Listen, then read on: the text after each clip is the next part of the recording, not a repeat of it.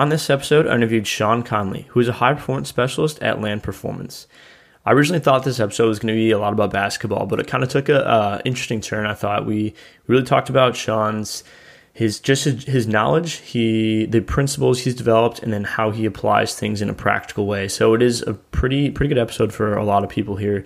So we started out with talking about how he kind of reasons through programming for players and identifying needs to construct that program. We talked about his main principles he uses for strength and conditioning. We talked about some commonalities that he sees in, in certain athletes that succeed versus ones that don't.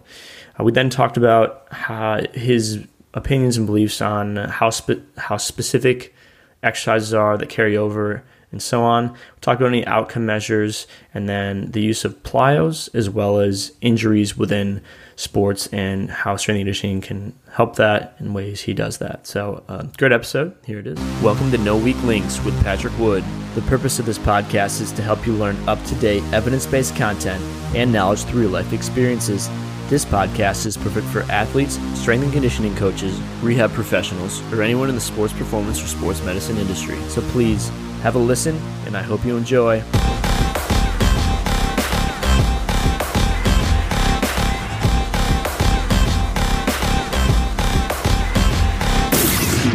Welcome to No Weak Links. I'm your host, Patrick Wood, and today I have on Sean Connolly, who is a high-performance specialist at Land Performance. So thank you very much for taking the time to be on. If you just want to maybe give a, a brief background on yourself uh, with education, past positions, et cetera, and how you kind of got in your area of interest, and then we can go in from there. Yeah, right. Look, it's uh, t- t- I'll I'll try really hard to be brief, but I was. Um, I'm I'm a high performance specialist now, uh, and, and I've I've fallen into this uh, type of work because I was a failed athlete when I was younger. I, I failed in terms of I had a, a major catastrophic knee injury when I was younger that uh, kind of really shaped where I went from there. Um, and, and fast forward, I, I uh, went from uh, hurting my knee and having a knee reconstruction when I was when I was fifteen. To becoming the guy that people go and see when they have knee injuries, or surgeons refer to when people have big uh, A C L injuries or anything like that. And, uh, and I was always a big basketball fan. I played basketball growing up. I was playing relatively high level in Victoria, where I where I grew up here in Australia.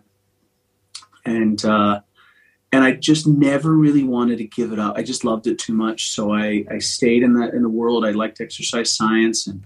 Um, eventually sort of followed the, the hard path of um, the, the private sector route um, of, of, of personal training, strength and conditioning. And um, I've worked with, oh my goodness, thousands of athletes in my career, but, you know, last sort of seven or eight years has primarily been basketball players uh, from, you know, junior to state, national, international level. Um, we just had one of our girls win the national title in Serbia for Serbia Red Star. So, like, we're the the, the tentacles of the athlete of, of who I've worked with is is night is growing around the world, which is really flattering because you know I, I genuinely am not going to be dressing any different. I'm going to be wearing sweaters and hoodies and and whatnot. Uh, but to see them succeed is nothing but uh, but fantastic. But it's it you know working with. Basketball players, uh, national, international athletes across sort of uh, uh, eight to nine Olympic level sports. Um, I just really am trying hard not to have a suit and tie job. I think, Patrick, that's what I'm trying to do is stay away from the corporate grind. Yeah, no, good summary. And I guess uh, maybe talk a little bit about kind of what you do at Land Performance and uh, I guess what a general, if there is a general day looks like and kind of what you do for your athletes there. And then we can kind of get into more of the, the questions on it. Yeah. So my partner, Amber, who um, who was essentially the brainchild, like she, she came to me with this idea of opening a facility and I'd always wanted to open a facility, but uh, she had the idea first. And uh, we, we, because I, I had trained, I, and I still do. I still train her today um, for uh, for here in the N B L one. And we we spent, oh my goodness, we, we spent hundreds hundreds of dollars on coffees and sit downs and, and notes on paper napkins and whatnot to what we wanted to do with this facility. And uh, we eventually found the, the spot. We uh, inked a deal uh, towards the end of twenty nineteen, maybe. What are we in, twenty twenty-one? Yeah, mm-hmm. twenty, twenty, uh, twenty nineteen. And uh, we started fitting out the facility, started painting. Uh, begrudgingly, Amber accepted my idea of of calling it the the Land Performance Center. She she had no interest in having it named after her, um, but it just was the right fit, you know. And she's a wonderful human, um, incredibly passionate, and and we we have so many similarities on so many levels, and, and we challenge each other on other levels, and we support each other on other levels. So she's just a, a wonderful and captivating human, and uh, she didn't like the idea, but with all great things, you know, my ideas usually stick. And um, we we opened it. Uh, we were going to open it a day after uh, Australia went into lockdown. So that sucked so hard. Uh, so we had to sort of bite the bullet, and we, we spent all this time setting up more equipment and painting and all sorts of crazy stuff. But when we opened, uh, we and, and for what we do there now is uh, we help craft, shape, inspire, develop, train uh, athletes from a junior level, uh, whether it be, you know, ages of single numbers to adolescents to to our high performers in, you know, across the world and in uh, national levels. Um, and it's Amber uh, takes hold of the the junior ranks of the junior strength and conditioning. She's very, very good at it. And uh, we have a youth fit program that is essentially develops younger level athletes, um, gets them moving better, gets them excited about the gym, and you know, you know, dispels all these awful myths about, you know, weights stunting your growth. And it's apparent in the basketball basketballers that we work with because they're all freaking tall. Um, and then once they uh, kind of reach the end of that road of the youth fit programming, and they want to sort of level up and uh, look towards a higher level performance, um, then they sort of they, they make their way and they transition to me. Uh, but a normal day, we we open super early, but the early birds come in, and then throughout the day is is private training, private one-on-ones, two-on-ones, uh, and then that goes all the way through to the afternoon um, with our with the youth fit class, the uh, group classes. We've, we've got a, a brand new round of interns. We've got four interns that are working with us that are essentially exercise science students and, and coaches that we want to have job ready and have them in positions where when people see that they did an internship at Land, they, they're just like, yeah, you're, you're hired. Like we're, we're shutting this down. So that's the goal, is to, to really give these guys and girls, you know, the thirteen years I've had in the industry in six months, just to give them all the, give them everything. Right. Um, and then that goes all the way through to, to late at night. Just, it, it is a, it is a grind to train athletes all day, every day, but like it's, it's, it's phenomenal. Like I enjoy it. It's not a, it's not a challenge. It's, you know, you're, you're building relationships and getting results and seeing people get better. Like I don't see the, the negatives in it. Right. Mm-hmm. Yeah, no, that's a, that's a great summary of the how the facility got started and kind of a, a general day there, so appreciate that. Uh, I guess one thing that I like about uh, your content that I've been following is obviously your no B S, straight to the point, um, and I, I've seen kind of uh, how you outline your, or talk about outlining programs and certain principles you talk about. So if, if maybe we just first start about kind of how you identify the needs of the of the athlete, and then kind of how you construct the outline of the program and how you reason through that um, in, in your thought process. I think it'd be interesting. As like I said, I really I like your no no B S straightforward approach of that. Thank you. Uh, look, that that's a man. That's a big question to answer. Uh, but thank you. I, it took me a long time to kind of wrestle with this no B S attitude. Um, I was always really worried about offending people.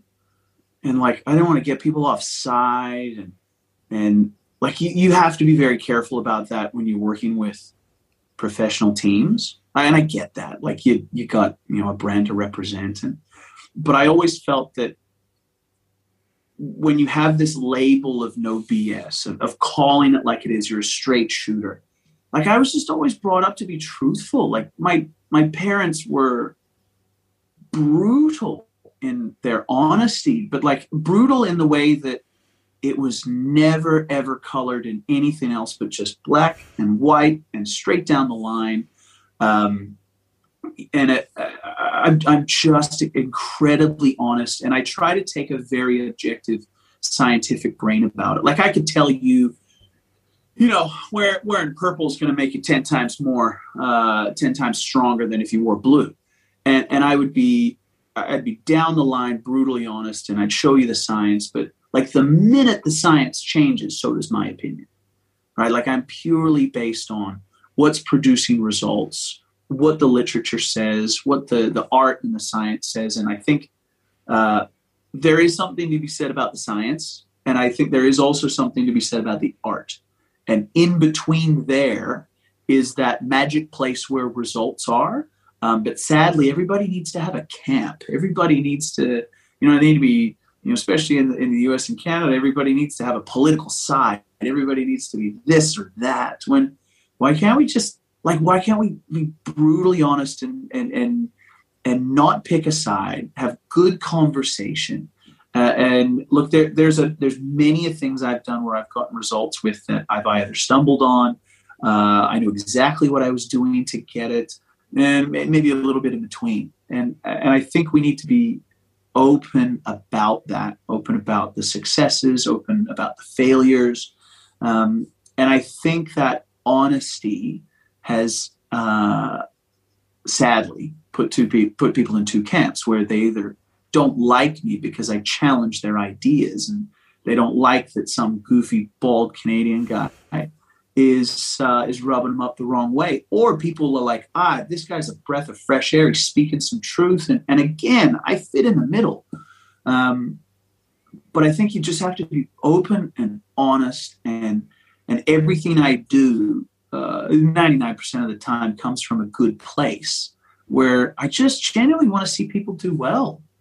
You know, like, mm. and even if it's competition, if if if the competition, there, there's some competition here in, in Perth who I respect greatly and respect them highly. And then there's other guys I think are total asshats. But if if people are getting results, then I am, I'm the cheer squad for it, you know? So I, I think, you know, I, I appreciate you letting me put that one on the record.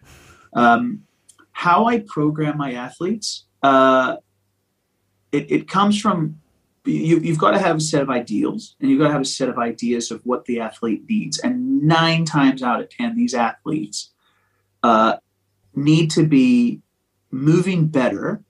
And there's a lot to unpack with that one, but you want to keep them as injury-free as possible. Um, and injury, like injuries suck, man. Like they, if an athlete hurts themselves, like it, it, it, it hurts me. Like you feel like it's, you know, part of your limb, or, you know, it's, it's the worst thing, but you know, you, you got to do everything you can to bulletproof them as much as you can. And the last one is you've, you have to create an ungodly strong athlete. Right. And, and strength training is the foundation, is this basis of building an athlete, because you can't build an athlete if they're not strong. And I would challenge anybody on that. Like, if you want to develop speed, you have to have strength. If you want to develop power, then obviously strength is foundational to power. You know, having agility, reaction, quickness, all of these athletic attributes rely on strength. So if you ain't strong, then you kind of, you ain't shit, right? And that's like the, the, the, the nuts and the bolts of it. And I never met an athlete that was like, you know what, Patrick, like, I'm seriously too strong. Like, I'm too strong. I've never met that person, because they don't exist. You know, I would rather have too much strength and be in a position where I had to then learn how to harness it than not be strong enough. So that essentially comes, that becomes the basis of everything I do with an athlete. You know, those are the... the the principles. Like my my father always said, methods are many, but principles are few. So the the few principles we develop are they're pillars, right? Um, and then the methods of how about we go how we go about it are are vast. You know, you you do general training, supersets, trisets, G B C training, G V T training. Like there are so many methods of training an athlete. Um, you could get lost in them. And again, like if you stick to a particular camp or you uh, you fix yourself with a particular ideology, then you've you've, you've already lost. You know, you've it, it, you have to be athlete centric. The minute a coach changes from being athlete centric to anything other than athlete centric, like you're a schmuck. You know.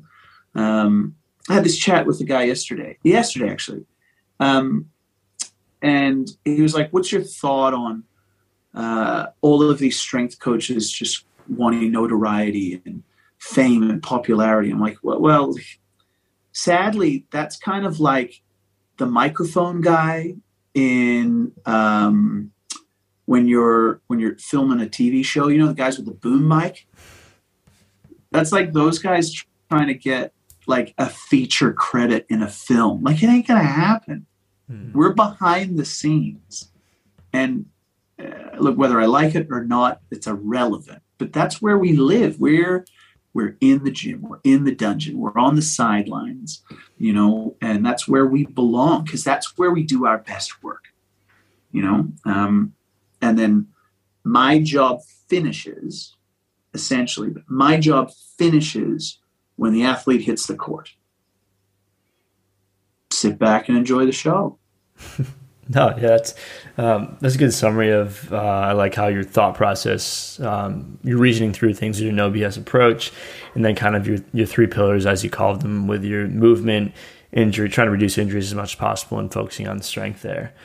Uh, I guess going through you know all the years of coaching experience you have, would you say there's any commonalities you see among basketball players within those three pillars that are things that stand out to you specifically that um, you tr- you focus on quite frequently or you, you think are important to address?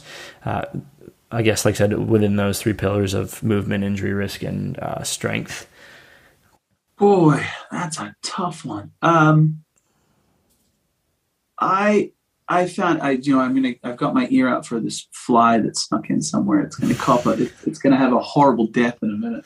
Um, do you know what I, I as a as a high performance guy, like I really get off on objective data. Like I like stuff that's really clear and simple and easy to follow. But I think if if if, if I take a step back and, and I and I. maybe reverse engineer how I develop an athlete. I think that the, the biggest things I that have made,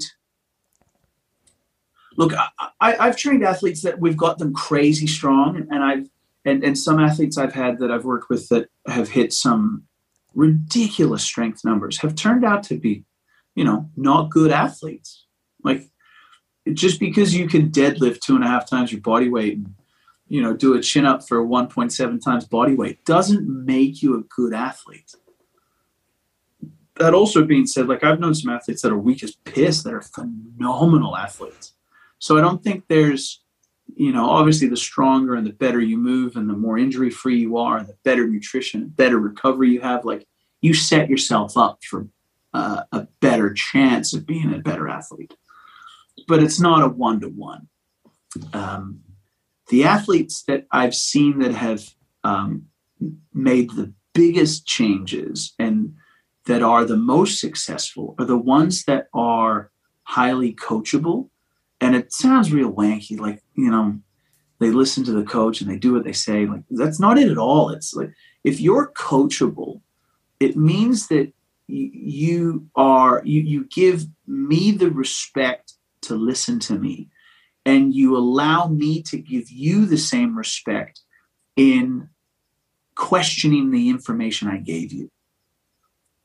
Athletes I still have today, but there's some of them that uh, that will call out some of the stuff that I say. That like there's athletes where we, we we've lost uh, ground on a couple of programs because they wanted to try uh, try a program and, and develop that buy-in to see if I knew what I was talking about. Like, you know, it's not all smooth sailing. Like everybody listens to, to Sean, but um, the the best athletes I've worked with, the ones I have the most fun with, and the ones that that more or less do the best in their field are the ones that are highly coachable, that communicate really well. No, no, they, they communicate. You know, they, they talk to you. They they they question. They listen. Um, uh, they're the best ones, because if you can get that, if you can get them to listen or to buy in or to to really take what you've given them, um, as well as their their their their team coaches, physios, and everything, everybody else, if, if they can take all of that and then uh, they can buy in. And, to- and and buy-in doesn't mean like you've convinced them to do something you wanted them to do. It's, you know, they they accept it and then they go, like, everybody's all in. Um, and the athletes that do go all in um, after that initial buy-in period uh, are the ones that do the best, you know, and they're they're the ones that have won the championships. Um, and it's. It's not just me. Like, I'm a small cog in the machine that is the athlete. You know, I'm a small cog. Like, I'm a pretty important one, but a small one nonetheless. And, um, you know, so are their, their basketball coaches, their teammates, their physios, the, you know, the, the, the people that set up their, their, their jerseys in the locker rooms. Like, everybody plays a part. So, um, you know, I, I think the as much as you have these pillars, like, there's a lot more moving parts. There's a lot more subjective stuff that goes into developing an athlete, which I think is arguably just as important. Yeah, no, that's a, that's a good point. It's a, a different take on it, because obviously uh, I was, you know, looking for something more physical, but with the that that's an interesting, like I said. Um, I was like that back in the day, Patrick. Like, I was, you know, I, I, I when I started, I just wanted to go, okay, how do I get an athlete better? What lifts do I need to do? What reps and sets and and I think now as I as I become a dad, as my my body starts to age a bit more, as I have no hair because I'm too proud about this bald patch and it's getting a little gray, I I realized that trying to look for those sets and reps and the particular exercises, and as much as that's contradictory to some of the content I put out, you know, the, the the content I put out is a snapshot. It's a, it's a snap in time. It's a glimpse. Um, but, you know, I, I always wanted, like, what's the what's the protocol to get an athlete stronger? Like, what are the sets and reps? And what time of day do you need to do it? What color T-shirt do they have to be doing it in? Like, I wanted to know the exact protocols. But, you know, a, a lot of times you can have that protocol, and there'll be times I throw it right out the window. You get an athlete in and, you know, you just might not jive. You know, the, the magic might not be there. Or the magic is there and you turn the heat up. Like, you, I've had athletes where we, we came in, they had a light week scheduled, and we would do, say, maybe four or five sets of, you know, eight to ten reps. Like, wanted to get some some moderate volume in there, but, you know, nothing incredibly intense, but they just came in like ready to, you know, take someone's soul from inside them. And I, we just went like, we're going heavy, like, screw this. We're going eight sets of two. Like, let's, let's turn the heat. So you, I think as a, as a strength coach and as a trainer, it's good to have pillars. It's good to have protocols, but, you know, if, if, if you follow them blindly, you follow these doctrines blindly, then yeah, like, the only person that misses out is the athlete. Mm-hmm. Yeah. And I think even for coaches and for athletes, I guess, is, um, that's, that's a good point. You know, if, of if, if they aren't coachable, as you mentioned, and they aren't willing to communicate, and, and the coaches and everyone around them, it, you know, that, that's a big, big, uh, point to help the athlete improve. Um, I guess moving into the, the next part of it, kind of more probably that physical as, as you are, uh, as you said, you like objective data and numbers, et cetera. Uh, what are some aspects of the sport specifically you look to um, improve upon? And I guess, how do you kind of go about that? And is there anything that you have found that you, that carries over relatively well to basketball specifically, or are you more of just training that athlete to become the best athlete and then letting the rest fall in place? That's huge. And I want to, I want to tackle those. I'm writing these down because I, like, I think that that answer, I want to give you an answer that tackles that. Um, do you know the, um, a good, a mentor of mine and a really good friend of mine now, like he, th- this guy was a real hero of mine and who's now become quite a really good friend of mine. Um, Doctor Stephen Bird. If you think I'm objective and I'm super low, like just nonchalant about a bunch of things, this guy is a thousand times brainier than I am. And he's even more like, I'm just a casual dude. He's the epitome of like a surfer dude. Like he couldn't be any more casual if you tried. And I remember I asked him this and, and I said, like, what, I asked him the same question. He's like, just watch the game, watch the sport, watch, watch how they play the game and then reverse engineer that, you know, um, and understand the game. So if someone comes to me that is like, let's use basketball, but you could insert soccer and A F L, Australian English football and gridiron, and N F L, all this kind of stuff. You, you, you kind of have to understand, if you understand the game, you don't have to know the, the insides and outs, but you understand the game. Like you can, you can become pretty cool. Um, so like with a basketball player, like you want to get them fit. Like there's no point in doing three kilometer time trials because they're not going to be running three kilometers at a time. The court's thirty meters long and fifteen meters wide. So by the time they get anywhere near top speed, they got to slow down. So that gives you your first hint as to what you do for strength training and speed training and agility. So it, it becomes almost an enlightening process of, if you understand the sport, uh, there's a good chance that you can then make training and programming relevant to what they do. Same with uh, N F L. Like you got five thousand different positions. Um, so you know how long the, the, the, the field is, you know how wide it is. It's deceptively not that wide. Um, and you have a whole bunch of big guys that hit people. And then you have a whole bunch of scrawny guys that run and try to outrun those big guys. So you can then reverse engineer those to make training and programming relevant. Uh, so to answer your question, the stuff that, that I do is like, I watch the sport. I'm an avid fan of, of basketball. I, I watch it. I study it.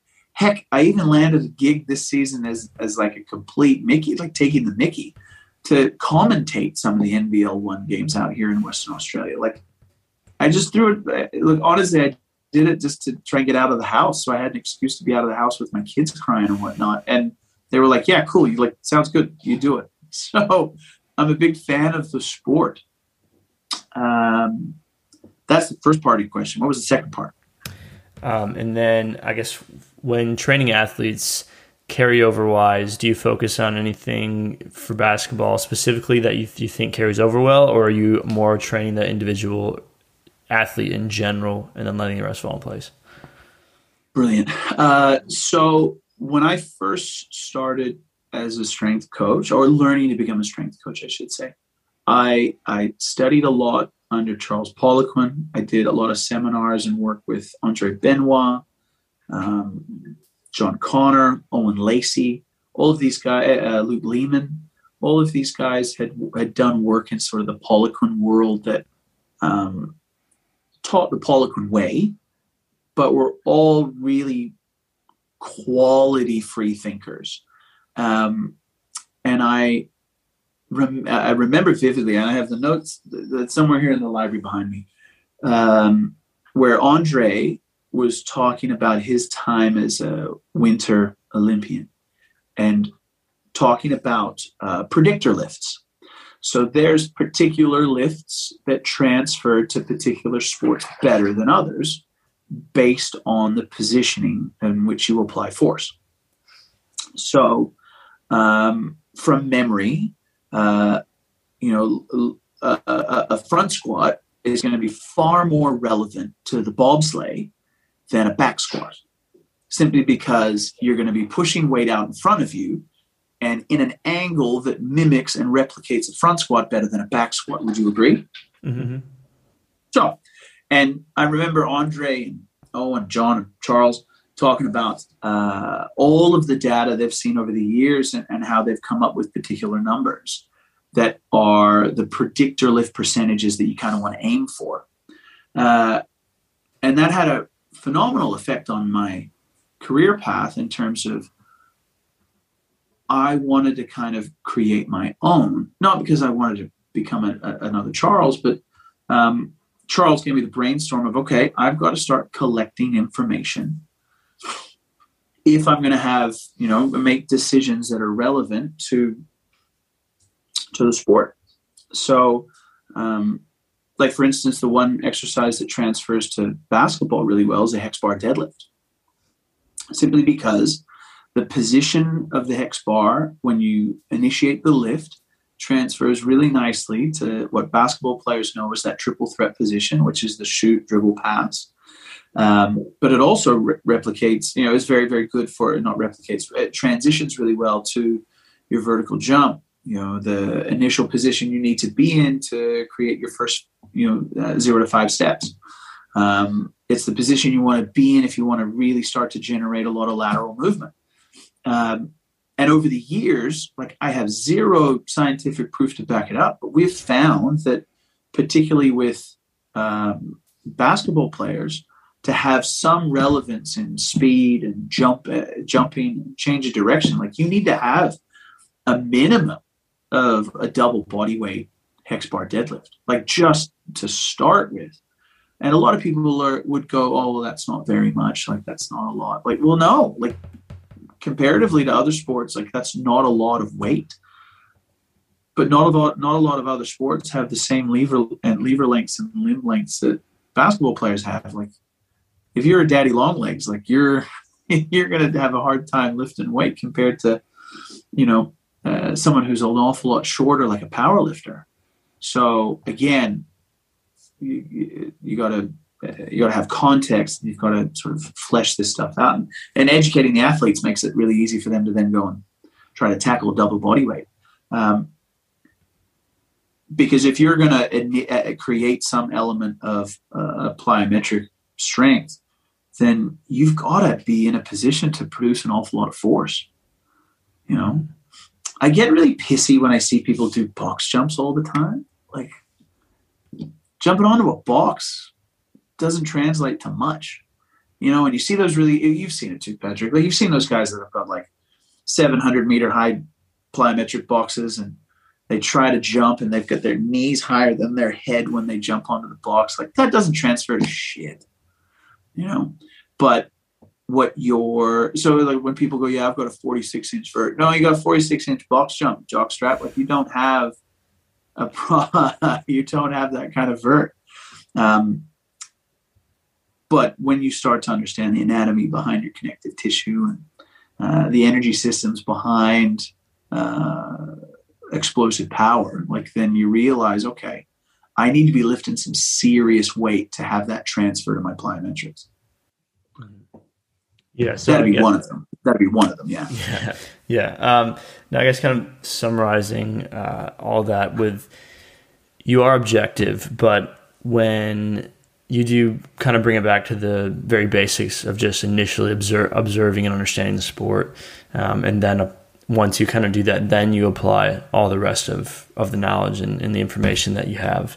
And then when training for carryover or specificity, I guess, obviously it's, there's some things that are more specific, but it is still a general strength that you're focusing on. It's nothing super specific, I guess, as you said. Um, I guess... Being really simple about it is, is so much more valuable than trying to be complex. Like, if it becomes a like a, a, a measuring contest between strength coaches, right? Where, like, who's more scientific or who's got the more complicated answer? Like, cool, you can fight over it, but the more Doctor Seuss you can make a training program or the information you give somebody, like, the better they're going to be able to handle it. You can have the most complicated strength training program slash structure imaginable, right? And it might be pretty amazing. But if I can green eggs and ham your training program, like you're going to, like even that rhyme, that was pretty awesome. Like you, if you do that, it's going to be so much more effective. You know, simple always wins, mm-hmm. always wins, you know, but your job as the high performance guy or girl and your job as the strength coach is you need to know the devil uh, of the details. You need to know the, the, the methods and the madness that's in there. Like it's your job to know that nerdy stuff, but it's then also your job to give them the, the, the very, very simple picture book version. Yeah. Yeah. That makes sense.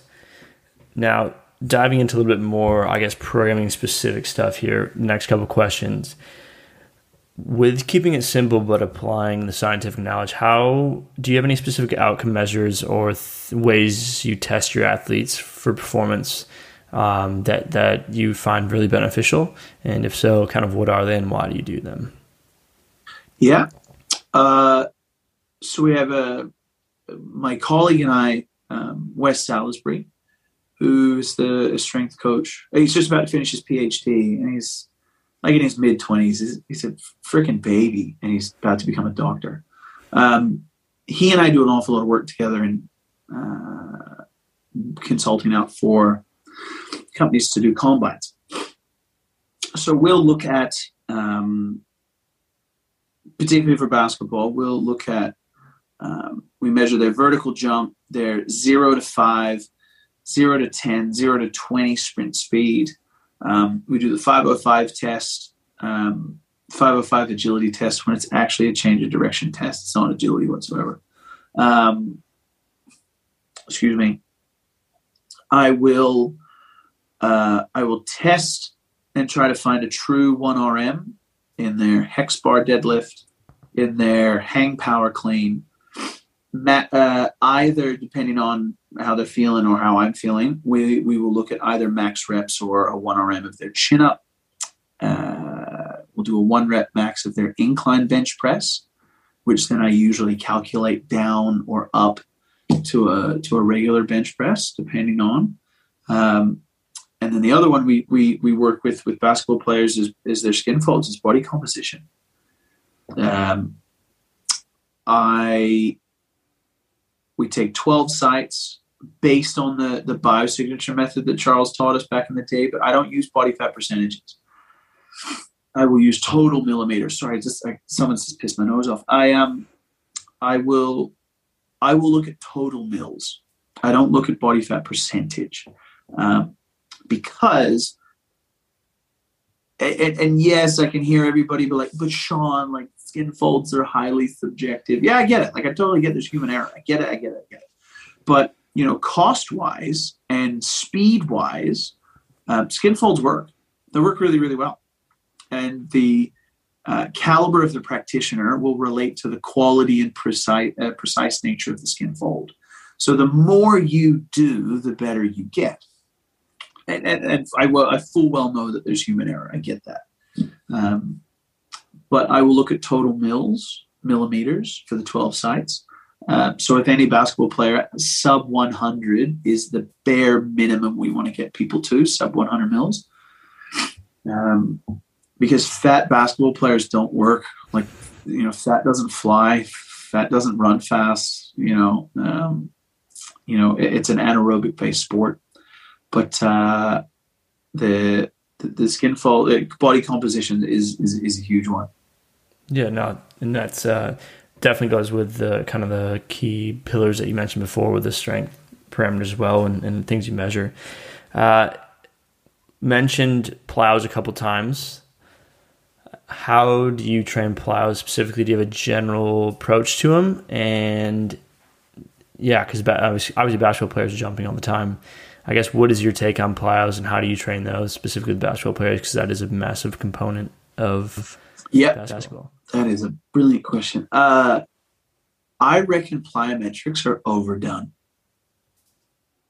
Hugely overdone, right? Like it is a high, it's the highest of intensities that you produce in a lift, in a movement, I should say. Um, and then people get you, like, we're going to do four sets to, you know, ten box jumps. Like, you're going to jump forty times. That is a massive load on your body, a huge load on your connective tissue, on your nervous system. Like, if you're doing it right, plyometrics should be massively taxing.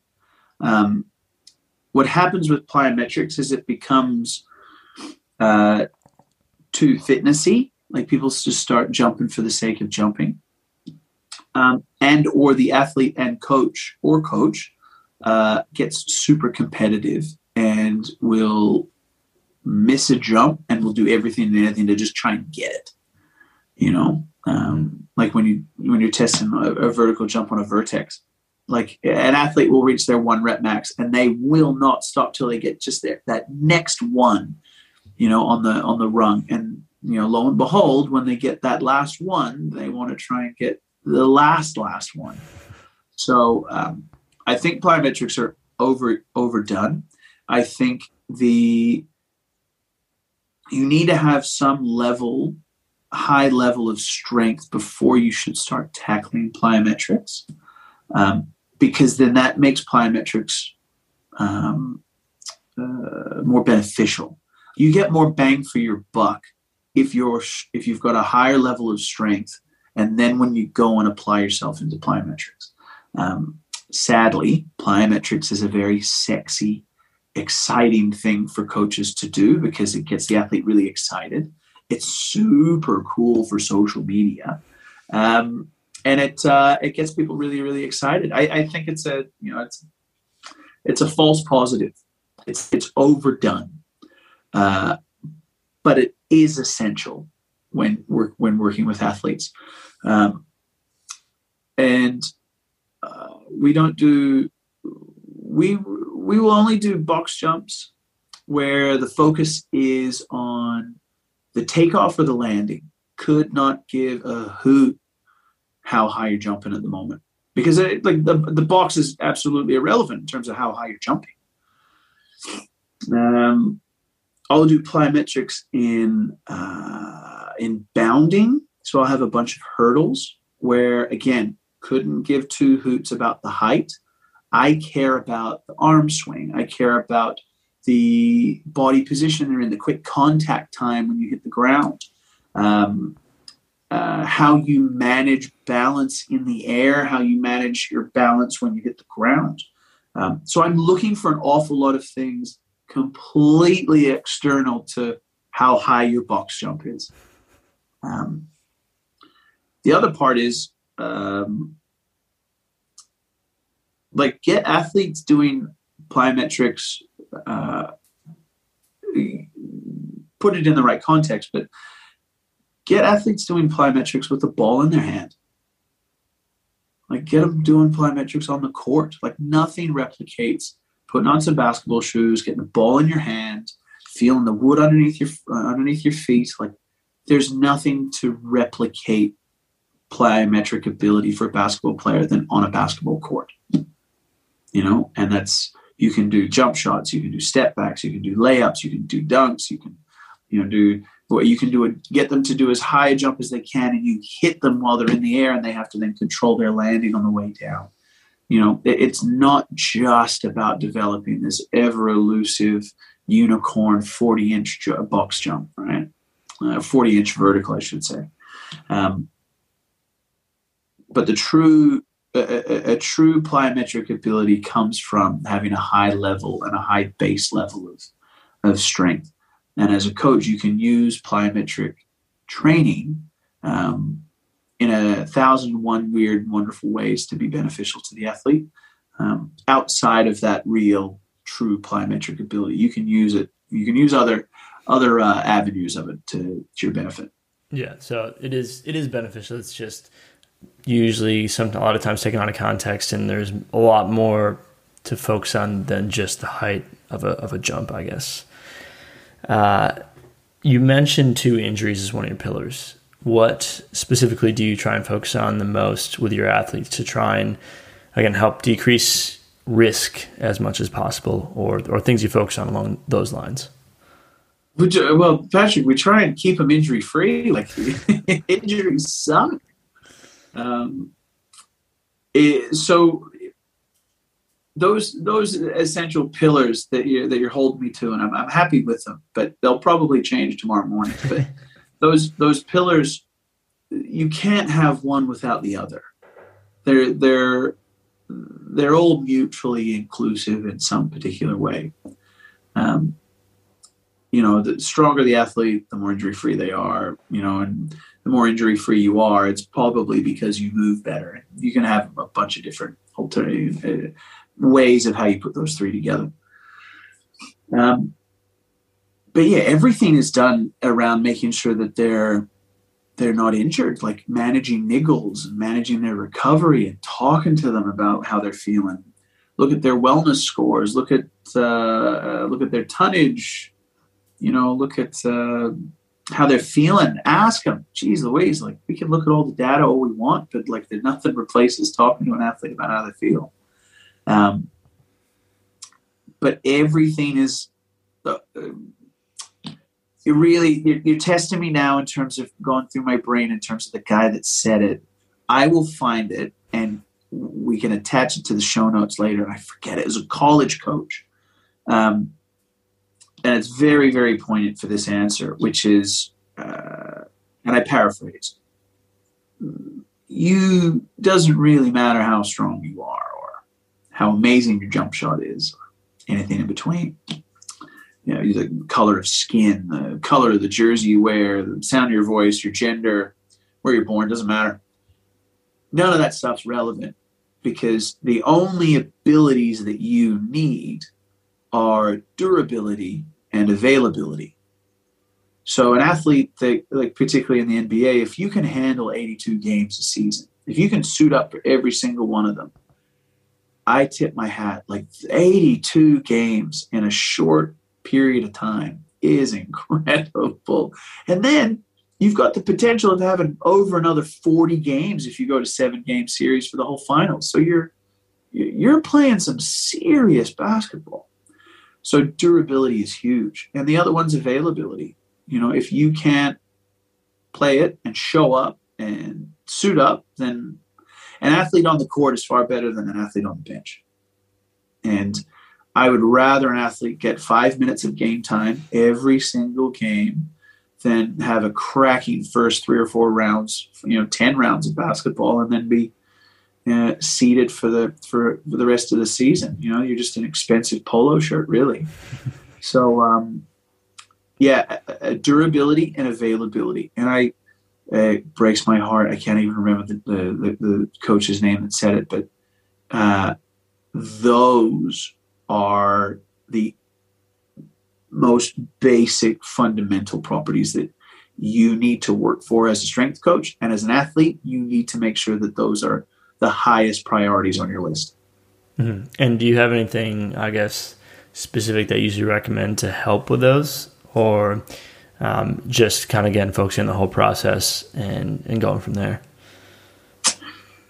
Oh, um, yeah. Look, I don't know. I, I think those, those two, in terms of durability and availability, are very much the sum of, of everything else. You know, listening to your coach, listening to your body, Um, doing the strength training, getting to bed on time, turning off your phone, eating right.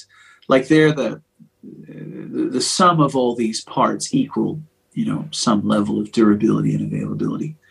Um, but I think the, like the, the, the athletes that do the best are, are ones that can juggle all of that stuff.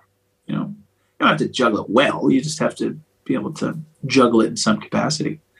Uh, But the whole point is to keep them injury-free and keep them on the court. Mm-hmm. You know, cause, look, in the most stripped-down way, you're helping an athlete do what they love, which is play the sport. So give them that courtesy of working your tail off to allow them to have fun on the court, and you'll have fun watching them. You know, like I think a lot of strength coaches would feel very embarrassed to admit this, but I'm very proud of it. I live vicariously through my athletes. I love it. I absolutely watch it. I love watching them play and them succeeding. And I'm there when they, if and when they fail, or uh, I, I'm literally there at the drop of a hat if they ever injure themselves or hurt themselves. Like heaven forbid, like you ride the highs and you you're with them in the lows. Um, and the, the, the strength coaches and the high performance cats that do that, uh, you're you're really old, you're you're never going to be in positions where you you go without work. Mm-hmm. Yeah, no, great summary, and appreciate literally everything that uh, everything you said and all the knowledge you shared on, on this episode. So, I guess thank you very much for taking the time to be on. If you wouldn't mind, would would you uh, share where people can follow you, get your information, contact you, et cetera, um, join if they would like to, and then um, I'll attach all that in the show notes. Yeah, fantastic. So uh, you can find uh, me on uh, on Instagram uh, and all the other socials. It's uh, one of the same of at Coach Connolly uh, or at Coach underscore Connolly. Uh, there's coach connolly dot com dot a u. Um, we're in the process of developing a really schmick website for Land Performance Center, but you can find us on all the other socials for Land Performance Center. Um, but uh, but Patrick, I really pre- appreciate you having me, listening to this goofball ramble on for a little while. Thank you for for giving me a uh, some airway, an airplay, I should say, to. to hopefully, you know, inspire somebody else to, to challenge somebody else's thinking. I, I, I really appreciate it. No, thank you very much again. And again, I'll put all those in the show. Thank you for listening to No Weak Links. If you'd enjoyed the show and would be able to leave a five-star review on Apple Podcasts, that would be much appreciated as it would help the show reach more people. I also provide free strength and conditioning content and injury rehabilitation content on Instagram at Coach Patrick Wood, on my website, w w w dot patrick dash wood dot com. All this information can be found in the show notes. Thanks for listening.